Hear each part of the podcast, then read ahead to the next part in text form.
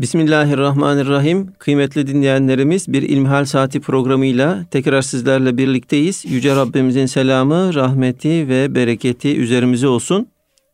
Efendim sizlerden bize ulaşan İlmihal sorularına değerli hocamız Doktor Ahmet Hamdi Yıldırım cevap veriyor. Muhterem hocam birçok soru bize ulaştı. Ee, ilkiyle başlayayım. Selamünaleyküm. Tekstil işi ile uğraşmaktayız yapmış olduğumuz ürünler piyasada replika veya taklit ürün olarak adlandırılan ürünlerdendir. Bu ürünü Merter'de toptan satışını yapmaktayız. Alan kişiler de ürünlerin sahte olduğunu, dünyaca ünlü markaların taklitleri olduğunu bilmektedirler. Velhasıl yapılan bu ticarette caiz olmayan, haram olan bir durum var mıdır diye soruyor değerli hocam. Buyurun. Elhamdülillahi Rabbil Alemin ve salatu ve selamu ala Resulina Muhammedin ve ala alihi ve sahbihi ecmain. Öncelikle şunu ifade etmek gerekir ki Basri Hocam, bu ve benzeri meselelerle ilgili Hz. Peygamber aleyhissalatu vesselam Efendimizin çok temel bir kriteri, bir ölçüsü var. Hepimiz için e, bir düstur niteliğinde, mahiyetinde Efendimiz aleyhissalatu vesselam buyuruyorlar ki La yu'minu ahadukum hatta yuhibbe li ahihi ma yuhibbu li nefsih. Sizden biriniz kendi için sevdiğini, tercih ettiğini, arzuladığını kardeşi için de sevmedikçe iman etmiş olamaz diyor. Bunun anlamı şu. Bu tür karışık kuruşuk meselelerde bir Müslümanın empati yapması lazım. Kendisi bir markayı sıfırdan meydana getirmiş. Onunla ilgili bir sürü masraf yapmış efendim reklamlar vermiş, tanıtımlar yapmış vesaire markayı uluslararası arenada tanınır bir hale getirmiş. Bunun için dünya kadar masraf etmiş. Biri de geliyor onun markasıyla e, ondan habersiz ürün üretiyor. Onu birileri satın alıyor. Alırken de bunun taklit olduğunu biliyorlar. Böyle bir durumda kendisi nasıl davranıyorsa, böyle bir olaydan memnuniyet duyuyorsa o zaman bu kimse de başkalarının emek vererek, zahmet vererek efendim e, meydana getirdikleri, katma değer e, oluşturdukları markaların replikalarını, taklitlerini yapabilir. Fakat eğer bir kimse ki böyle bir şeye kimse razı olmaz. Yani kimse emek vererek meydana getirdiği ve kendisine ait olan bir ürünün başkaları tarafından taklit edilmesini, ondan birilerinin nemalanmasını istemez. Binaenaleyh böyle bir şeyden de uzak durmak lazım geldiğini söylemek gerekir. Niye? Başkalarının emeklerinin burada çalınması, hırsızlığa konu edilmesi vardır. Bu bununla beraber bir takım başka mahzurları da getiriyor. O da nedir? Marka hastalığı bir takım geri kalmış ulusların sömürüsünde kullanılan bir argümandır, bir araçtır. Maalesef bunu 3. E, dünya ülkelerinde görüyoruz. İnsanlar ihtiyaçları olmadığı halde sırf marka diye, sırf zenginler kullanıyor diye, sırf bir statü aracı diye e, hak etmediği halde dünya kadar paralar verip bir takım marka ürünleri alma yoluna gidiyorlar. Bir Müslümanın bununla mücadele etmesi gerekirken asıl olan insanın ihtiyacını gidermesidir. Bu ihtiyacını en sağlam ve en sade, en külfetsiz şekilde, en maliyeti düşük bir şekilde gidermesidir. Ee, böyle iken bakıyorsunuz ihtiyacı olmadığı halde e, yerine başka bir ürün ikame edebileceği halde sırf marka diye dünya kadar parayı veren insanlar var, Müslümanlar var. Bir çanta takıyor hanımefendi 30 bin dolar, 40 bin dolar, 40 bin euro, 50 bin euro bir saat takıyor. Bu saat işte efendim 5 e, bin dolar, 50 bin euro ama 5 liralık saatte e, saati gösteriyor. Bu kadar pahalı saatlerde saatleri gösteriyorlar. Bir Müslüman sahip olduğu malı, mülkü, serveti statü aracı olarak göremez, görmemeli. Aksi halde o cehenneme biriktirdiği bir mal yığını hale gelir. Evet, insanlar mal yığmayı seviyorlar. Hepimiz mal yığmaktan, mal biriktirmekten hoşlanıyoruz. Kendimiz kullanamayacağımız halde, belki kullanmak bize nasip olmayacağı halde ihtiyacımızın üzerinde yedi e, kuşak sonrasının ihtiyacının üzerinde mal biriktiriyoruz. Fakat bununla mücadele etmemiz gerekirken bunu e, Müslümanlara ihtiyacı olan insanların lehine kullanmamız gerekirken lüzumsuz bir şekilde markalara harcamamız asla ve asla doğru bir şey değil. Bu kardeşimiz diyecek ki ya ben kardeşim bu çantayı üretirken veya bu gömleği, bu pantolonu üretirken e, markasızı hangi fiyata satıyorsam markalıyı da o fiyata satıyorum. Dolayısıyla benim bu markadan bir nemalanmam söz konusu değil. O zaman hiç bu işe bulaşmasın. Niye? Markasızdan 10 tane satıyorsa markalı taklit olarak yaptığında 100 tane satıyor. Aksi halde niye böyle bir şeye tevessül etsin? Daha sonra bunu polisten, maliyeden kaçak göçek olarak yapıyor. Yani bu e, hukuk nezdinde de ahlakça da doğru bir şey olmadığını bilerek kaçak olarak yapıyor. Bunu alanlar biliyorlarmış. Alanlar biliyor da bu markanın sahibi bunu biliyor mu? Bu markanın sahibi böyle kendi ürünlerinin kaçak olarak bastırılmasını gördüğünde bunları toplatmak için teşebbüs ediyor mu? Bütün bunlar gösteriyorlar ki bunlar doğru şeyler değil. Eğer bu kardeşimizin bir hüneri varsa, bir sanatı varsa, eğer rızkın Allah Teala tarafından tekeffül edildiğini biliyorsa o zaman kendisi bir marka oluşturmaya gayret etsin. Veya efendim işte Erkam e, gömleği diye bir gömlek var. Erkam değil de rakam gömleği olarak bunu bassın. Yani birinin e, ilanını yapmak, reklamını yapmak veya onun e, ürününü motomot e, basmak yerine üzerinde bir değişiklik yapsın. Kendisi bir katma değer oraya getirmeye çalışsın. Böylelikle rekabet ortamı oluşturmaya çalışsın. Yoksa birilerinin hazır tezgahına konmak asla doğru bir davranış, Müslümanca bir davranış, helal bir davranış olmuş olmaz. Evet. Allah razı olsun hocam. Hele de bu noktada özür dilerim. Yani bu e, Müslüman olmayanların ürünü e, diye bir düşünce asla bir Müslümana yakışmaz. Müslümanla helalleşmek mümkün ama gavurla nasıl helalleşeceksin? Dolayısıyla e, Müslümana ne haksızlık yapmak ne de haksızlık karşısında susmak yakışır. Müslüman, Müslümana da gayrimüslime de kendi dininin gerektirdiği şekilde, Müslüman ahlakının gerektirdiği şekilde muamele etmek durumundadır. Hocam e, şimdi bunları anlatırken sizi dinlerken aklıma şöyle bir soru geldi. Belki dinleyicilerimizin de gelmiş olabilir. E, marka değeri dediniz. Sırf marka değeri e, bir satışa konu olabiliyor mu İslam hukuk açısından? Şimdi şöyle bir şey mal. Mal nedir? Ee, yani bunu fukahamız tartışmışlar ama netice itibariyle insanların değer atfettiği, önemli gördüğü, kıymet verdikleri şeye mal deniyor. Yani eğer bir çantanın üzerinde Ahmet yazdığında o çantanın fiyatı 3 lira, efendim e, Mehmet yazdığında 5 lira ise demek ki insanlar Mehmet yazısına bir değer atfediyorlar, bir kıymet atfediyorlar. Bunun e, gerçek bir karşılığı olup olmaması önemli değil. Önemli olan insanların buna bir değer atfedip atfetmemeleri meselesi. Yoksa psikolojik olarak bu değeri atfetmiş olabilirler, sosyolojik olarak atfetmiş olabilirler vesaire vesaire. Efendim aslında benim çantam daha değerli, daha kıymetli, daha pahalı olması lazım ama insanlar işte e, filanın marka koyduğu çantayı daha değerli görüyorlar. Bugün baktığınızda birçok e, ürün aynı fabrikada, aynı atölyede üretiliyor ama üzerine farklı firmaların e, adları yazıldığı için, isimleri yazdığı için o firmalar isimlerini satıyorlar. Bu da halk nezdinde eğer bir itibara sebebiyet veriyorsa demek ki bunun bir karşılığı var demektir. Buna da saygı göstermek lazım gelir. Evet. Şimdi diğer bir soruya geçelim. Yine Esselamu Aleyküm diyor dinleyicimiz. Bir takım zincir marketlerin kartları var.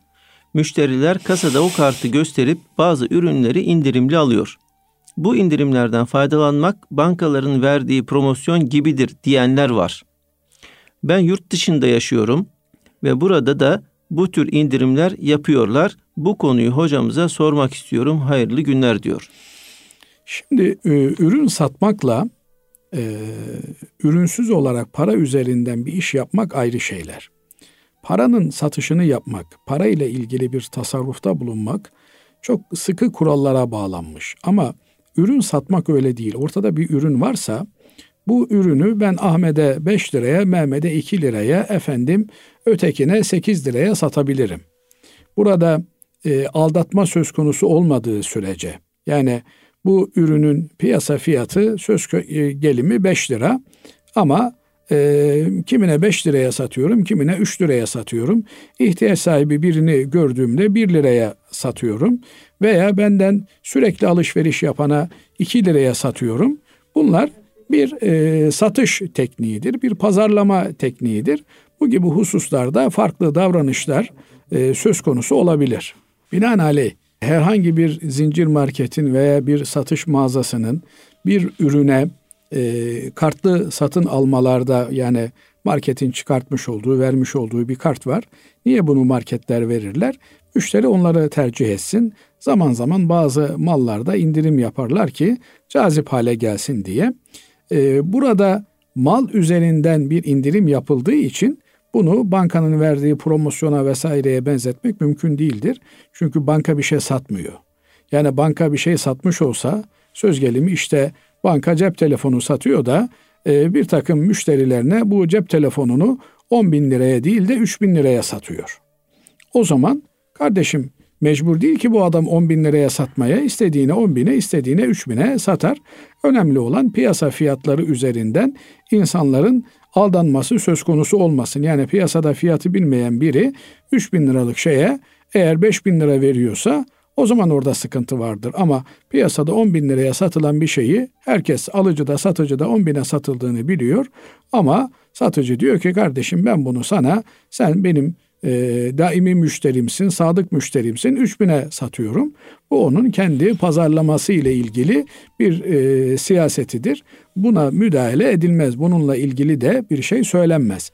Binaenaleyh ortada bir mal varsa bu malın üzerinden indirim yapmak ticaretle alakalı bir meseledir. Ama bankanın vermiş olduğu promosyon sen bende para bulundurursan veya para işlemlerini bende yaparsan ben sana bu parayı veriyorum anlamına gelir ki para üzerinden para kazanmaktır. Parayı satmayı dinimiz uygun görmemiştir. Para üzerinden para kazanmayı uygun görmemiştir.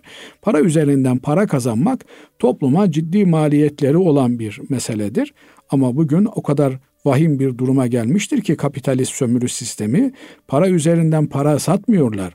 Olmayan parayı satarak bankalar para kazanıyorlar ve işte bu sene geçen sene açıkladıkları kar oranlarında binde yüzler, binde e, yüzde binler, e, yüzde yedi yüzler, yüzde bin altı yüzler para kazandıkları, kar ettikleri görünüyor.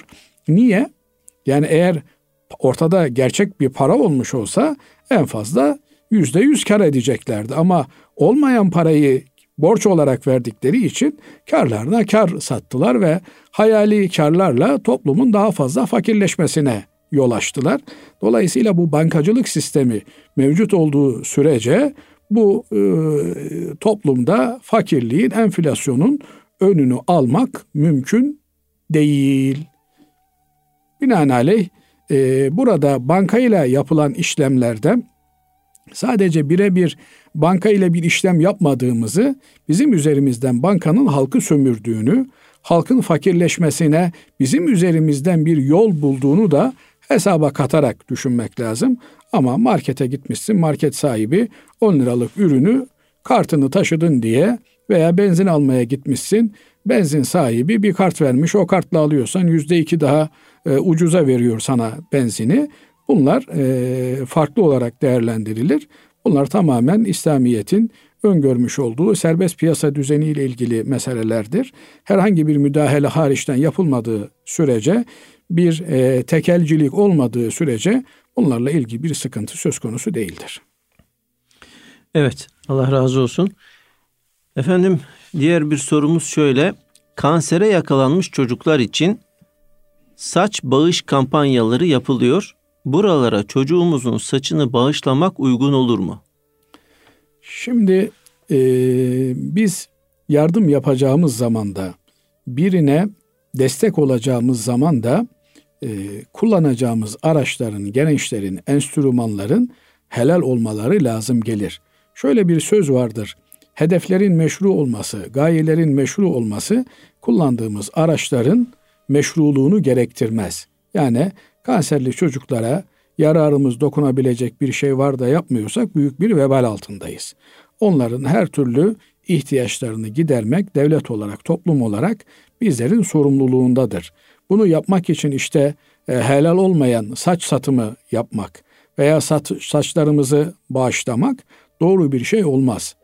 E, niye? Çünkü Efendimiz Aleyhisselatü Vesselam saçlarına e, saç ekenleri ve bu işi yapanları lanetlemiştir. Eskiden de kaynak usulü vardı. İnsanlar e, saçlarını kendi saçlarına kaynatıyorlar veya işte bir takım şekillerde başkalarının saçlarını kullanıyorlardı. Bunlara Efendimiz Aleyhisselatü Vesselam lanet etmiş. Yani kişinin görünüşünün dışında bir görünüş edinmesini böylelikle toplumda bir farklı zuhur ile, görünüş ile görünmesini tasvip etmemiş. Bu yönüyle de eğer dinimizde haram olan, yasak olan bir satış usulü varsa efendim e, lösemili çocuklar yararına piyango düzenleyebilir miyiz? Lösemili çocuklar yararına at yarışı yapabilir miyiz vesaire. Bunların hiçbiri caiz olmaz. Bunların caiz olmayışının sebebi bunların paralarının lösemili çocuklara gideceğinden değildir. Bunların bizatihi kendilerinin meşru olmamasından, caiz olmamasından kaynaklanır.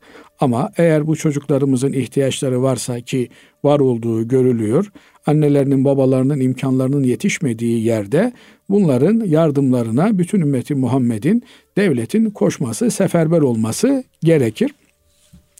Bir diğer mesele de efendim gayrimeşru yollarla meşru hedeflere gidilebilir mi meselesi. Bu nokta ahlaki bir noktadır. Bu noktayı temel bir prensip olarak görmek lazım. Biz hedeflerimizin de meşru olmasına, araçlarımızın da meşru olmasına dikkat etmek durumundayız. Çünkü ölümün ne zaman gelip çatacağı belli değildir. Her an ölüme hazırlıklı olmamız lazım geldiğinden dolayı yaptığımız her işin Müslümana yakışır bir iş olması lazım gelir. E, bu yönüyle hareket ederek eğer e, bir takım e, sıkıntılı kardeşlerimizde empati yapmamız gerekiyorsa bu e, gayrimeşru yollarla onlara bir empati şeklinde olmamalıdır. Efendim bunların da neşelenmeye ihtiyacı var, gülmeye ihtiyacı var. O zaman patlatalım e, şampanya şişelerini, koyalım kadehlere, hep beraber içelim. Bu çocuklar da gülsünler, neşeli vakit geçirsinler. Böyle bir saçmalık olmaz. Onun yerine meşru dairede onlarla beraber hemhal olabilecek, onlarla empati kurabilecek, onların durumlarını, duygularını e, hissedebilecek başka meşru yollara, araçlara tevessül etmemiz gerekir. Evet. Bu sadece bu kardeşlerimizle ilgili de değil. Herhangi bir şekilde e, meşru olsa da gayri meşru yollarla sonuç alma cihetine gitmek doğru değildir. Mesela e, birinin bir görevden alınması lazım ama görevden alamıyorsunuz ancak iftirayla ona bugün yapıldığı gibi birçok işte sosyal mecralarda uygulandığı gibi e, yalan olduğunu bildiği halde sırf sonuç almak için birilerine iftira atmak, birilerini karalamak bunlar asla dinimizin tasvip edeceği şeyler değildir. E, mertçe, erkekçe, e, dürüstçe eğer bir şey yapmaya gücünüz yetiyorsa yaparsınız. Yapmaya gücünüz yetmiyorsa gayrimeşru bir takım yolları kullanmak asla sizin hedefiniz, gayeniz, amacınız meşru diye meşru hale gelmez. Evet Allah razı olsun hocam. Efendim diğer bir sorumuz şöyle. Eşimle teyze çocuğuyuz. İlk çocuğumuz normal olarak oldu, doğdu. Fakat ikinci bebek hasta olabilir korkusuyla bir sürü kalıtsal akraba evliliği ile ilgili testler yaptırdık. Testler sonucunda %75 hasta bebek doğurma ihtimalim çıktı. Sonuç olarak doktorum tüp bebekle sağlıklı embriyo seçip tedavi ile gebe kalmamı tavsiye etti. Dinen uygun mudur? Doktorum bu konuda profesyonel fakat erkek caiz midir diyor. Şimdi e, elimizden gelen tedbirleri almak durumundayız. Fakat bu tedbirleri alırken de bir takım vesveselere düşmek ve bizim korkularımız üzerinden de bizi istismar edecek, sömürecek kimselere de alet olmamak gerekiyor.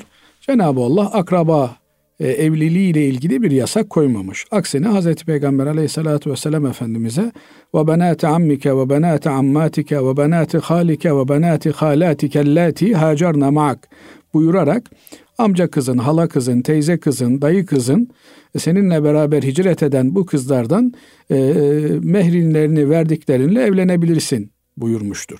Bunların da zikredilmesi akraba evliliğinin efendim e, aksine teşvik edilen bir unsur olduğunu gösteriyor. Fakat şu kadar var ki e, yakın akraba evlilikleri ki onlar işte biliyorsunuz anne babayla kızla vesaireyle filan evlenmektir. Bunlar Kur'an-ı Kerim'de yasaklanmıştır. Bir de helal olmasına e, rağmen amca kızı, dayı kızı yani akraba içerisinde sürekli evliliklerin belki aynı hastalıkları taşıma riski söz konusu olabilir. Bunlardan dolayı e, eğer görünen bir tehlike yoksa bu tür e, testlerle insanın vesveseye düşmesi doğru değildir. Kaldı ki bir insanın e, tabii bile bile e, hastalıklı olduğunu bile bile veya e, farklı iki hastalıkla bir araya geldiklerinde üçüncü e, sonucun yani çocuklarının eğer belli bir hastalığa yakalanacağı büyük oranda belli ise bunların da bunu hesaba katmaları, dikkate almaları ve böyle bir tehlikeli yola gitmemeleri gerekir. Ancak yüzde 75, yüzde 80 sakat doğacak bilmem ne yapacak diye normal doğumu engellemeye kalkmak ve çocuğa anne karnında anne ile ilgili, annenin sağlığı ile ilgili, sıhhati ile ilgili bir tehlike yokken müdahale etmek bir cinayet hükmündedir. Allah muhafaza etsin. Müslüman insanlar böyle bir şeye yeltenmezler. Nihayetinde evet doktor çok profesyonel doktor çocuğun tüp bebek usulüyle e, elde edilmesinin sağlıklı e, hücrelerin tespit edilerek onların döllenmesini vesaireyi tavsiye ediyor ama doğduktan sonra çocuğun nasıl bir çocuk olacağı, anasına babasına muti mi asi mi olacağını bilemiyor. Dolayısıyla e, insanlar e, önlerinde ne tür bir imtihan olduğunu bilemediklerinden dolayı imtihanın neticesinde nasıl bir mükafatla karşılaşacaklarını bilemediklerinden dolayı dünyada sakat bir çocuğa sahip olmanın efendim e, özürlü bir çocuğa sahip olmanın bir dezavantaj olduğunu düşünüyorlar. Evet bir insan durduk yere ya Rabbi benim çocuğumu sakat et, benim çocuğumu dezavantajlı et diye böyle bir abuk subuk duada bulunmaz. Fakat takdir ilahi Allah kendisine böyle bir çocuk vermişse bunu bir ganimet olarak değerlendirir. Bunu ahiret sermayesi olarak değerlendirir ve bu çocuğa sahip olduğundan dolayı yüksünmek şöyle dursun. Aksine kendisinin imtiyazlı ve ayrıcalıklı bir insan olduğunu düşünmelidir. Böyleyken yok efendim benim sakat çocuğum olmasın ihtimaller yüzde e, şöyle de olsa böyle de olsa ben bu işin e, ihtimaline bırakamam vesaire türünden e, kimin garantisi var çocuğunun işte ilkokulda, ortaokulda, lisede uyuşturucu bağımlısı olmayacağına, ondan sonra annesiyle babasıyla ilgili devamlı didişmeyeceğine. Dolayısıyla Müslüman tevekkül ehli bir insandır. Evet bile bile e, kendisini tehlikeye atmaz ama yok şöyle ihtimalliymiş, yok böyle ihtimalliymiş diye bir takım e, imanı kıt insanların eline de kendisini kobay olarak teslim etmez. Binaenaleyh bu gibi noktalarda kişiye özel değerlendirmeler yapmak gerekir. Hakikaten bu kardeşlerimizin farklı bir durumu olabilir. Fakat bu bir radyo programı üzerinden değil, özel olarak değerlendirilmeli anlattıkları kadarıyla yüzde 75, yüzde 80, yüzde 99,99 da çocuğun sakat olma ihtimali olsa, yüzde 150 de sakat olma ihtimali olsa anne karnında anneye bir zararı olmadığı sürece görünebilir ve tehlikeli bir zararı olmadığı sürece bu çocuğa müdahale edilmesi asla doğru olmaz. Evet Allah razı olsun kıymetli hocam. Değerli dinleyenlerimiz şimdi kısa bir araya gidiyoruz. Aradan sonra inşallah kaldığımız yerden devam edeceğiz. Kıymetli dinleyenlerimiz İlmihal Saati programımıza kaldığımız yerden devam ediyoruz. Muhterem hocam dinleyicimiz şöyle bize yazıyor. Esselamu Aleyküm. Ahirette kul hakkı için hesaplaşırken sevaplar tükenip günah yüklenen birisi imanla öldüğü için cehennemde cezasını çekip cennete girecek mi? Kısa cevap mı vereyim? Buyurun kısa olur. Girecek. İnşallah.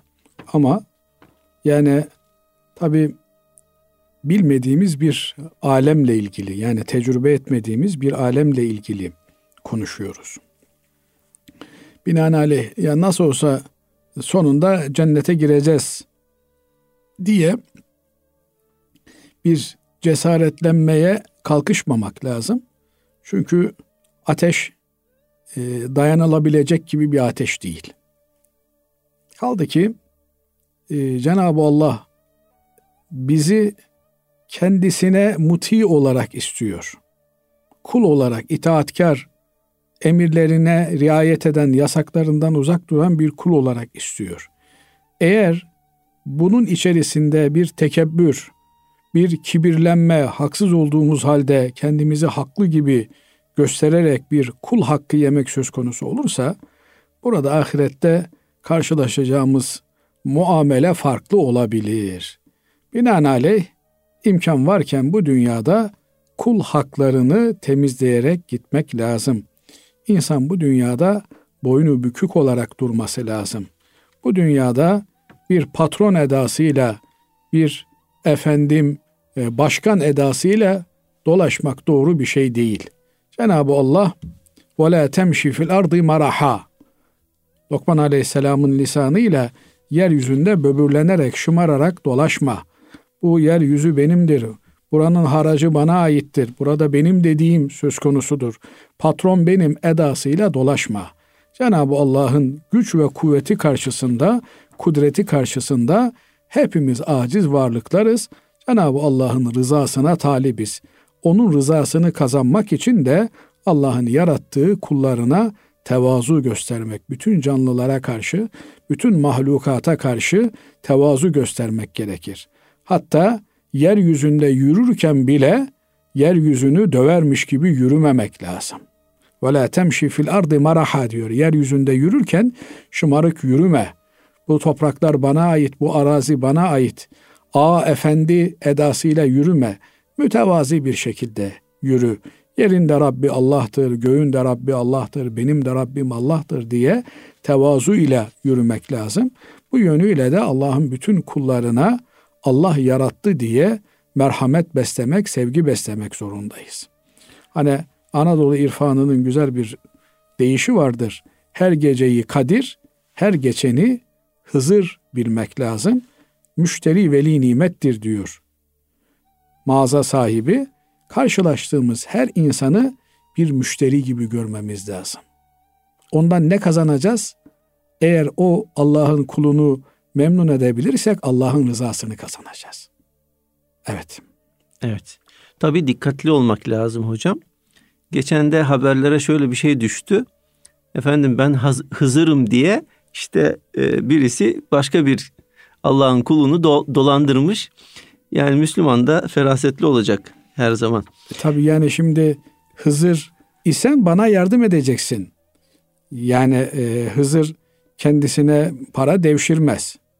Yani burada e, dikkatli olmak dediğiniz gibi doğru. Özellikle de din sömürüsü anlamına ben işte seni rüyada gördüm, rüyanda şöyle oldu, böyle oldu. E, sana beni rüyasında gösteren Allah seni de bana rüyamda gösterirse o zaman eşleşmiş olur. Yani denklem sağlam bir şekilde ortaya çıkmış olur.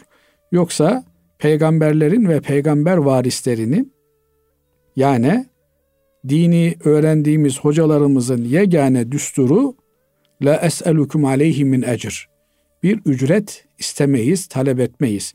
Eğer bir hoca, bir vaiz efendi, bir kanaat önderi milleti sömürüyorsa ister İngiliz usulü sömürsün, ister Fransız usulü isterse de Portekiz usulü herhangi bir sömürü varsa bir yerde orada dini bir tebliğ, davet söz konusu değildir.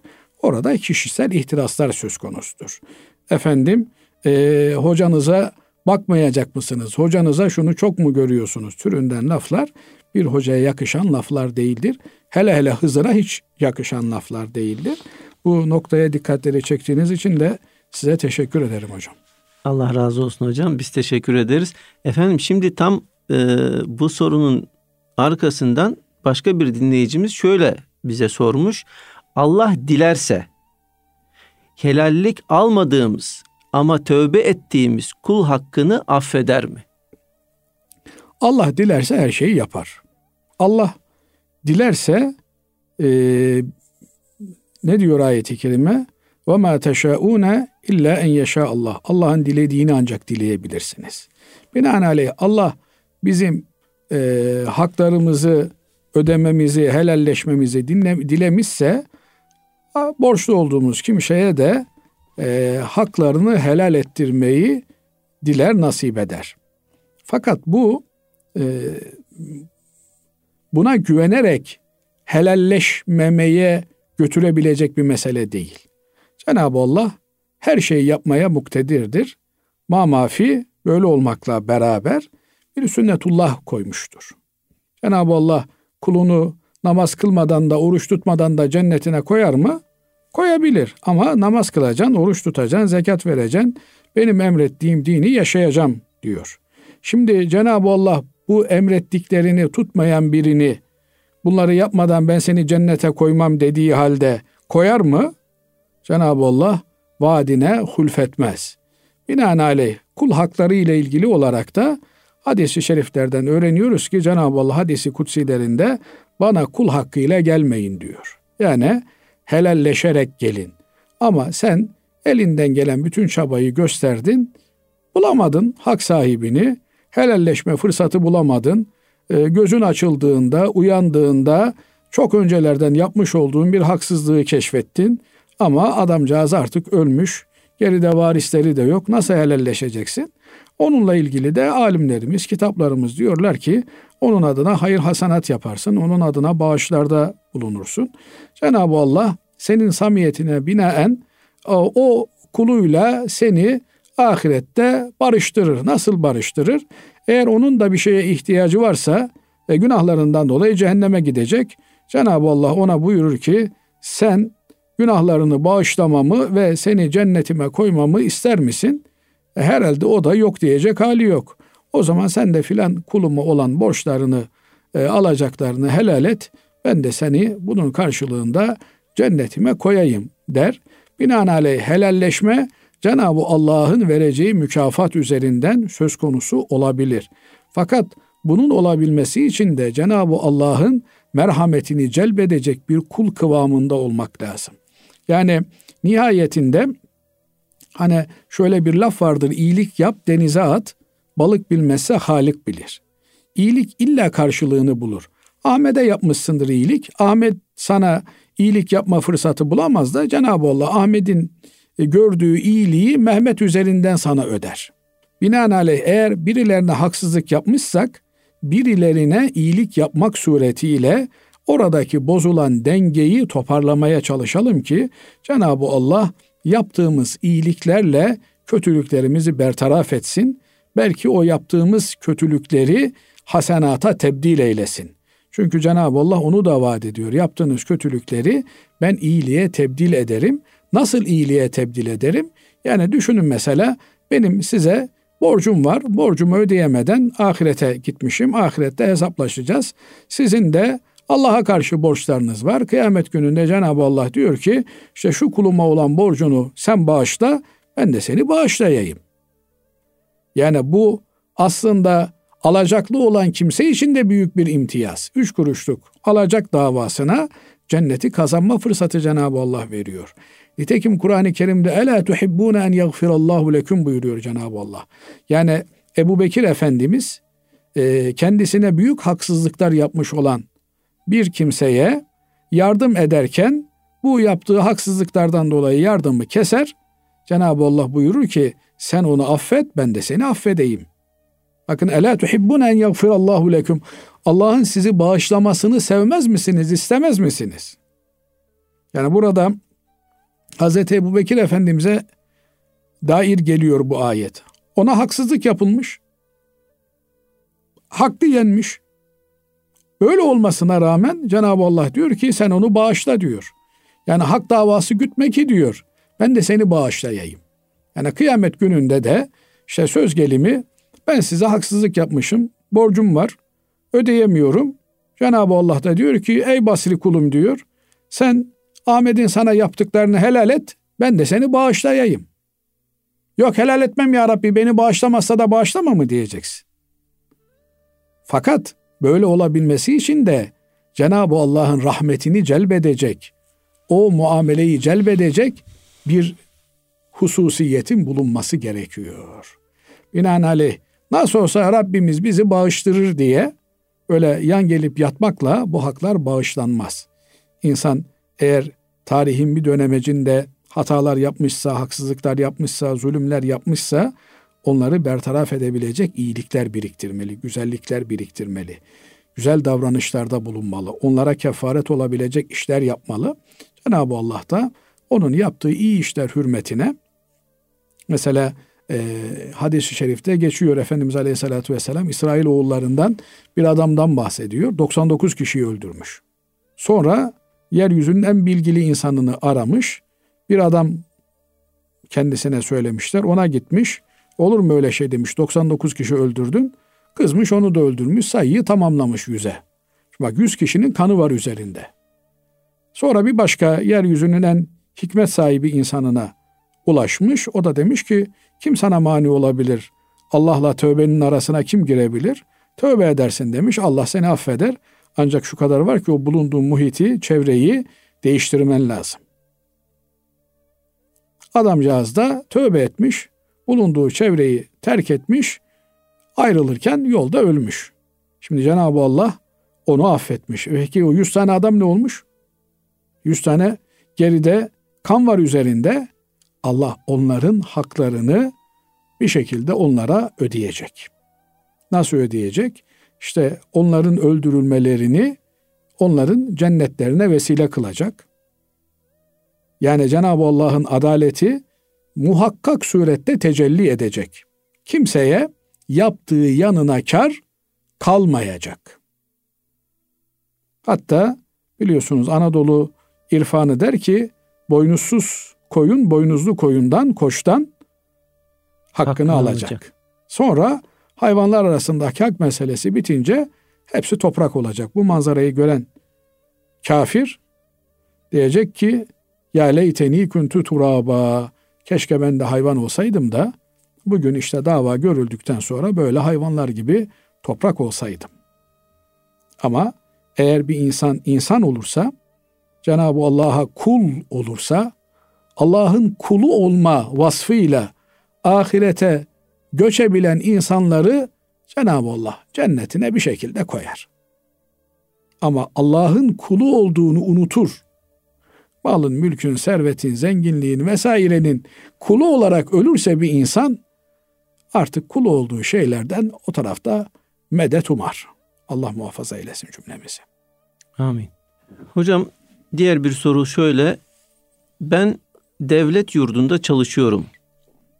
Öğrenciler yurtlardan giderken bazı eşyalarını ve yiyeceklerini hiçbir şey demeden bırakıp gidiyor. Ve bu eşyaları çöpe atıyoruz. Bunları çöpe atmadan biz alsak haram olur mu? Şimdi bununla ilgili fıkıh kitaplarımızda buluntu mal e, başlıkları vardır. Bu der ki bir kimse sokakta bir mal bulsa bu malı ne yapacak? Öncelikle sahibini arayıp ona teslim etmesi gerekiyor. Sahibini aramak için de belli bir süre söz konusu. Ee, eğer bu süre içerisinde bulunmazsa o zaman fakir fukaraya tasadduk edilir. Burada e, bunları bırakan insanlar bunları demek ki e, değerlendirmeye uygun görmemişler. Ya bu anlam çıkıyor veya derleyip toparlayıp alma imkanı fırsatı bulamamışlar. Bazen yurtlarda öyle oluyor. İşte salı gününe kadar e, haftaya salı gününe kadar gelin bunların hepsini alın almazsanız çöpe atacağız şeklinde oluyor. Bu gibi durumlarda bu e, insanlar rızalarıyla bunları bırakmış olmuyorlar. Belki imkan bulamadıkları için gelip almaya, toparlamaya veya işte adam uzak bir yere gitmiş, geride 100 e, liralık mal bırakmış, tekrar gelip dönebilmesi için 5000 lira masraf yapması lazım. Bu gibi durumlarda e, eğer imkan yoksa bunların sahiplerine ulaşmaya ama sahiplerine ulaşma imkanı var. Bunların telefonları var. İşte açarsınız telefon. Ahmet Mehmet bak burada eşyalarını unutmuşsun. Bir koli unutmuşsun. Eğer gelebilecek durumda değilsen biz bunları senin adına efendim kargoya koyalım. Kargonun bedelini sen orada ödersin vesaire. Elden gelen bütün imkanları kullandıktan sonra eğer e, bulunamamışsa sahipleri, hak sahiplerine ulaştırılamamışsa efendim bunların bir yıl bekletilmesi lazım gelir der fıkıh kitaplarımız. Böyle bir imkan varsa depolarda vesairede bozulmayacak şeylerin muhafaza altına alınıp bekletilmesi gerekir. Haktır çünkü. Yani bir insan e, bu tür haklara riayet etmeli. Bana ne kardeşim ben söyledim gelseydi alsaydı diye bir muameleyi yapmak doğru olmaz. Ama bütün bunlara rağmen elinden gelen her şeyi seferber etmesine rağmen belli bir süre bekletmesine rağmen eğer bir sahibi çıkmamışsa o zaman yönetmelikler ne diyorsa ona göre davranılır. Açık arttırmayla satılıyorsa açık arttırmayla e, satılır. Yok öyle bir e, mevzuat yoksa o zaman ihtiyaç sahiplerine bunlar verilir. İhtiyaç sahibini bulabilecek kadar bekleme imkanı yoksa, bozulabilecek bir şeyse adam mandalinini koymuş dolaba gitmiş, gelmemiş. E, ertesi gün işte acilen boşaltılması gerekmiş. O zaman o mandalinler e, insanlara yedirilir, verilir. Parası yarın öbür gün geldiğinde ya kardeşim şurada bizim mandalinler vardı. Nerede bu mandalinler diye soracak olursa 3 lira 5 lira neyse o mandalinlerin parası ödenir. Ama kimsenin malını onun rızası olmadan fiili veya takdiri rızası, hükmü rızası olmadan alıp bertaraf etmek doğru olmaz, caiz olmaz. Orada heder olmasına yol açmak da doğru olmaz. Binaenaleyh bu e, hak meselesinde hassas olmak gerekir. E, bu kişinin sorumsuzluğunu ne yapmak lazım hocam? Yani adam kitaplarını bırakıyor mesela gidiyor iki yıl yurt dışına gidiyor efendim kitaplarını hiç şey yaptığı yok. Sonra döndükten sonra üçüncü yıl dönüyor. Ya benim kitaplarım vardı burada. Yani o kişiler o kurum onu ona yani oda ayırıp depo ayırıp efendim onu taşıtıp o, o durum ne olacak o zaman? Şimdi e, bir yanlış başka bir yanlışla telafi edilmez. Bir defa bunu kural olarak bilmek lazım. Yani böyle sorumsuz, vurdum duymaz insanlar var. Binaenaleyh bunlara ne yapsak doğrudur. Onlar kitaplarına sahip çıkmadılar. Biz de onları yakalım türünden bir mantalite, bir şey uygun ve doğru olmaz. E, bu durumlarda yapılması gereken şeyler bunun depoya kaldırılması, eğer depo imkanı yoksa kütüphaneye bağışlanması vesairedir. Burada e, mümkünse eğer depoya kaldırılıp deponun ücretlendirilmesi uygun olandır. 3 sene sonra adam geldiğinde 3 senelik depo ücreti 3 bin lira tuttu. İsterseniz 3 bin lirayı ödeyin, kitaplarınızı alın, isterseniz de kitaplarınızı bağışlayın diye insanlara seçenek bırakılabilir. Dolayısıyla o gitti gelmedi. Dolayısıyla kitabı artık bize ganimet malı oldu gözüyle bakmak da doğru bir şey değil. Ona göre bu kurumların tedbirlerini almaları gerekiyor. Nedir o? Mesela kurumlara girerken depozito alınır. Bu depozitoyu e, geri istediğinde bütün ilişiğini kesip kesmediği, geriye bir şey bırakıp bırakmadığı, kütüphanede kitap alıp teslim edip etmediği türünden şeyler e, kontrol edilir ve sistemli bir şekilde çalışıldığında böyle bir problemin oluşmayacağı da herhalde görülebilir diye düşünüyorum. Evet değerli hocam e, sorularımız var fakat e, zamanımız da doldu gibi. Efendim e, tüm dinleyenlerimize e, hayırlı günler diliyorum, hayırlı haftalar diliyorum. Programımızı burada sonlandırıyoruz. Allah'a emanet olunuz, hoşçakalın.